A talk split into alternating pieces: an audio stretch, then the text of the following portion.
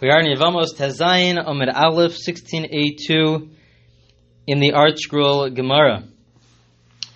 We mentioned in the last recording that Chagai Hanavi, one of the last Nevi'im, one of the last prophets, he said made three halachic statements. The first one was about our discussion of Tsaras Habas, about the co-wife of a relative, and the fact that we paskin, we hold like Beis Hillel. And now the Gemara is going to discuss the next two halachos. So the Gemara says, Amnu Moab Meiser and Ani B'Shvius, that the Jews who were living in the land of Ammon and Moab, they gave their Meiser Ani in the seventh year. So just a little bit of an introduction. Uh, we have in Israel, we have a seven year agricultural cycle, uh, where every seventh year is the Shemitah year. It's the year where you're not allowed to work the land. And not only are you not allowed to work the land, but also any produce from the land does not belong to the owner, but it really belongs to the Jewish people as a whole, and anybody could go ahead and uh, take the produce. It doesn't, it doesn't really belong to the owner. Anybody could go and take it. And so there was concern that for every seventh year, uh, because uh, it belongs to everybody. It belongs whether you're poor or whether you're wealthy. It doesn't make a difference. If the produce belongs to anybody, there was concern that the those that were poor they wouldn't get what they usually get with regards to charity, uh, because uh, when it comes to giving to the poor, uh, every every year there's a certain amount which is given to the poor. It's called leket shichacha bepeya and also on the third and sixth year, they also get more. They get Meiser Ani, which is 10% of the produce is given to the poor. So there was concern that for the seventh year, that uh, they wouldn't uh, have enough food. And so out of that concern, uh, so we're gonna, as we're gonna see in the Gemara, uh, the after in the times of the second Beis Hamikdash, during the second temple, the Jews only conquered certain lands, they didn't conquer other lands. And the lands that, in parts of the lands in which they didn't conquer, it didn't have the Kedushas Eretz Yisrael. It doesn't have the same level of sanctity to the land of Israel. And so therefore it really does not have the laws of Shavuos because it doesn't have the same, it doesn't have the sanctity of the land of Israel it doesn't have the laws of Shviz, and technically also, uh, and the Shemitah year, so therefore you're allowed to work the land, but also because it doesn't have that sanctity, the rules of giving uh, from the produce to the poor, that also doesn't apply, because that only applies to, with regards to the produce in the land of Israel, which has the sanctity of Kedushas Eretz Israel, the same sanctity of Eretz Israel, but in these other lands which they did not conquer during the second the times of the second temple the second Beis Mikdash, so it didn't doesn't have the sanctity of Eretz Yisrael, and therefore it would not have the requirement to not work the land in the seventh year, but it also wouldn't have any of the laws of of giving to the poor from that produce. However, they established the takana, they established the decree that specifically in those lands uh, there would be an obligation to give to the poor. That you could a work the land, and therefore you'll have a, you'll have more produce, and that you should give it to the poor because they're not getting as much uh, produce from the rest from the rest of the of the land of Israel, which is which the that land which is uh, sanctified, which does have, which does have kedushas uh, Eretz Yisrael, and because they're not getting what they usually get in a normal year, they established that for those areas outside the land of Israel, which they didn't uh, officially conquer. There are Jews living there, but they did not officially conquer those lands, uh, and it doesn't have the same, it doesn't have the sanctity of Eretz Yisrael. So therefore, they established that uh, the the produce, uh, ten percent of the produce, should go to the poor. So let's see this inside. The Amar Mar, the reason behind this, and this is what Chagai said that this is a ruling of the Chagai said that we should we should establish. Harbe krachim kavshu ole mitzrayim lo kavshu ole bavel. There are many lands which the Jews, during the first time when they went into the land of Israel, after leaving Egypt, leaving Mitzrayim, and they were there through for the next uh, for many years there thereafter, approximately 800 years, where they uh, established also the Beis Hamikdash. So there, there were many lands that they conquered during that that conquest, which they didn't conquer when they went back to the land of Israel after being in exile in Babel, in ba- Babylonia. And the, Shaize of Lokisha Lazilava. And when they went the first time, the sanctification of Eretz Yisrael was only uh, it was limited in time. It only was only during the time that the Jews were in the land. Once they were in, they, once they left, when they once they were exiled from the land of Israel, it lost its kedusha, it lost its sanctity, and the places which they didn't conquer the second time didn't have that sanctity of the land of Israel. And they specifically did this. Did this. They specifically left over some areas so that they could work the land in the seventh year, so that the poor would be able to rely on it for the seventh year to have produce. Because for the rest of the land of Israel, which was conquered, so then the produce, anything which was grown, again they didn't work the land, but anything that did grow was equally anybody. It was uh, anybody could take it, whether you're whether you're poor, whether you're wealthy, anybody could take it. So they specifically left certain lands that they did not conquer, so that the poor could, as Rashi explains, A, they could work the land, the poor people could work on that land, and B, they'll also get Meiser Ani, they will get 10% of the produce. Okay, and that was the second law that was stated by Chagai, Chagai the prophet. Law number three, the Gemara continues with law number three, gerim min ha-karduyim v'ha-tarmudim. Chagai said that we could accept converts from the Karduyim and the Tarmudim the the reason why you might not accept them as converts, the concern, the potential concern, which Chagai is saying that is not a concern, the potential concern is that uh, really maybe they're already Jewish. We'll go into the specific cases as we go through the Gemara, but maybe they're they're really they're descendants from from Jews, and these Jews they left their Judaism. They're still Jews, but they left their Judaism. They they intermarried and then there's a concern that they themselves are mamzerim. We'll explain exactly how, probably in the next recording, but there's concern that they're mamzerim, and then if you accept them into the Jewish people, people aren't going to realize that they're mamzerim, and you're going to think, and there's concern that they'll marry somebody from the Jewish people even though they are mamzerim. That's the concern. Chagai said that there's no concern. We're not concerned for this. And again, the reasoning behind this we'll probably discuss in the next recording.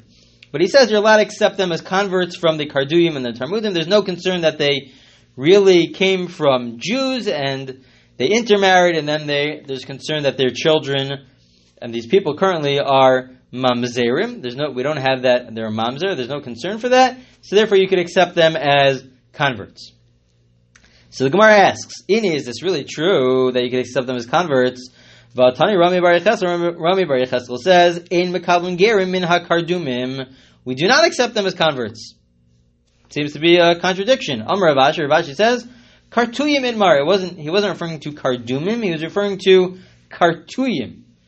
It was a different, a different group of people.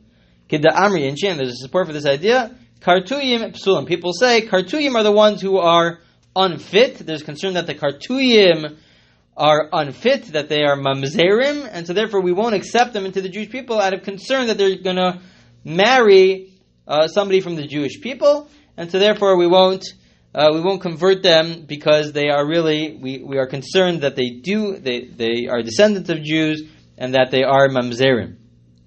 Ikedamri, another version for this whole discussion. Tani Rami Bar Kartuyim. Rami Bar says that we don't accept converts from Kartuyim different than Karduyim. Chagai was talking about Karduyim. Rabbi Baruch was talking about Kartuyim. So the Gemara asks, asks, according to this version, my love, Hainu Kartuyim, Hainu Karduyim, aren't they the same people? The Gemara answers no. Amr Vashi lo, no, they're not the same people. Kartuye luchod v'karduye luchod kedamrienshi, kartuye psili. No, these are two different people. As people say, kartuye are psili. They are unfit. And we are concerned that they are mamzerim. Okay, that's the end of the first discussion with regards to this third ruling of Chagai. Another discussion. Rabbi Yochanan Rabbi Yochanan and Sabia, uh, two of the Amoraim from the times of the Gemara, they both said, Ein Mekabim Gerim Min Har Tarmudim. Now we're moving on to the uh, second group of people that Chagai was discussing, not the Karduyim, but the Tarmudim. So Chagai said that we accept them as converts. Rabbi Yochanan and Sabia say that we don't accept them as converts, seemingly against Chagai. So Tosfos explains that it's not a, according to their opinion. They wouldn't argue on the prophet Chagai, uh, but they they are of the opinion that Chagai never made such a statement. That's their position. Chagai never made such a statement that you could accept them as converts. They're of the opinion that you cannot accept them as converts. So the Gemara has a question. Did Rabbi Yochanan really say that you cannot accept the Tarmudim as converts? But we have the following Mishnah. So this is a Mishnah that is not about whether you could accept people as converts. It's a separate Mishnah. V'atanam, but the Mishnah says as follows, and this is what the what the Mishnah is saying. This is a Mishnah that's found in the Maseches Nida, in Tractate Nida, in the laws of purification and impurity with regards to Nida, with regards to uh, the blood from a period.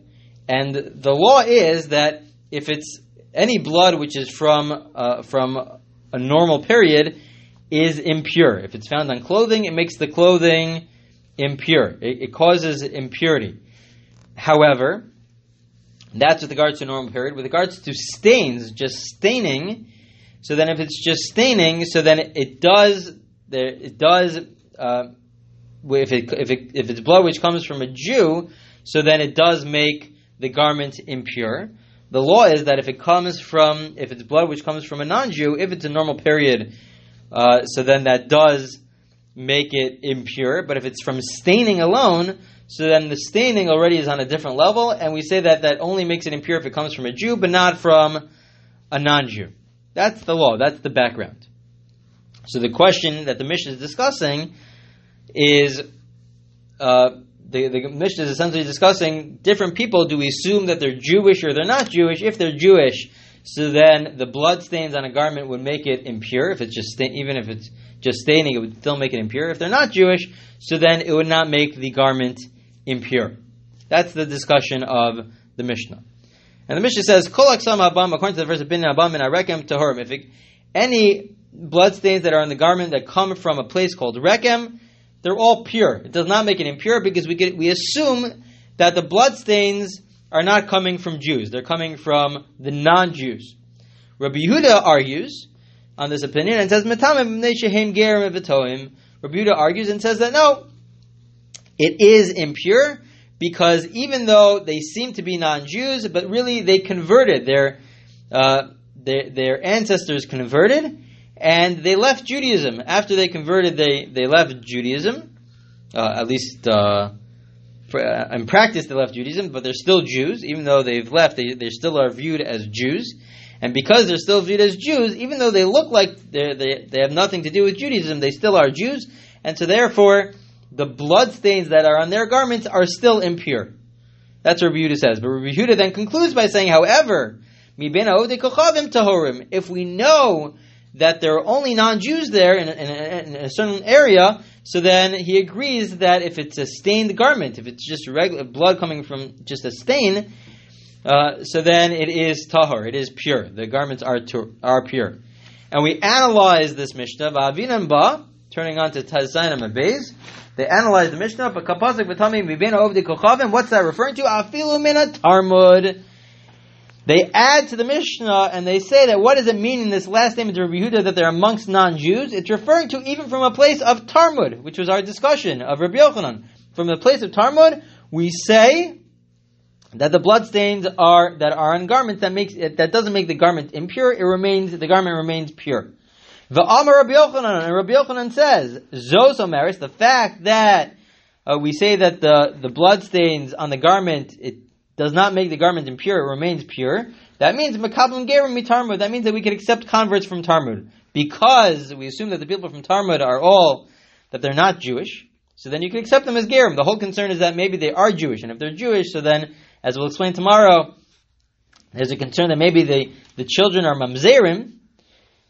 Uh, but no, there is no such concern. We assume that they're, they're all non-Jewish, and then you can accept them as converts. But that seems to be a contradiction to what Rabbi Yochanan just said. We just quoted Rabbi Yochanan to say that we're not allowed to accept them as converts, people that come from Tarmod.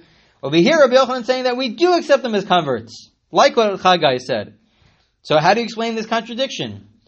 So the Gemara says, oh, maybe you'll say as follows: V'chitema zos uh, velosvirle v'amar Rabbi Yochanan Mishnah. Maybe Rabbi Yochanan, the Gemara says, maybe Rabbi Yochanan was just explaining the Mishnah, but he himself doesn't follow that position of the Mishnah. Meaning, he was saying that according to that Mishnah, it's true you could accept converts from Tarmod, but I disagree. I disagree. I follow a different opinion.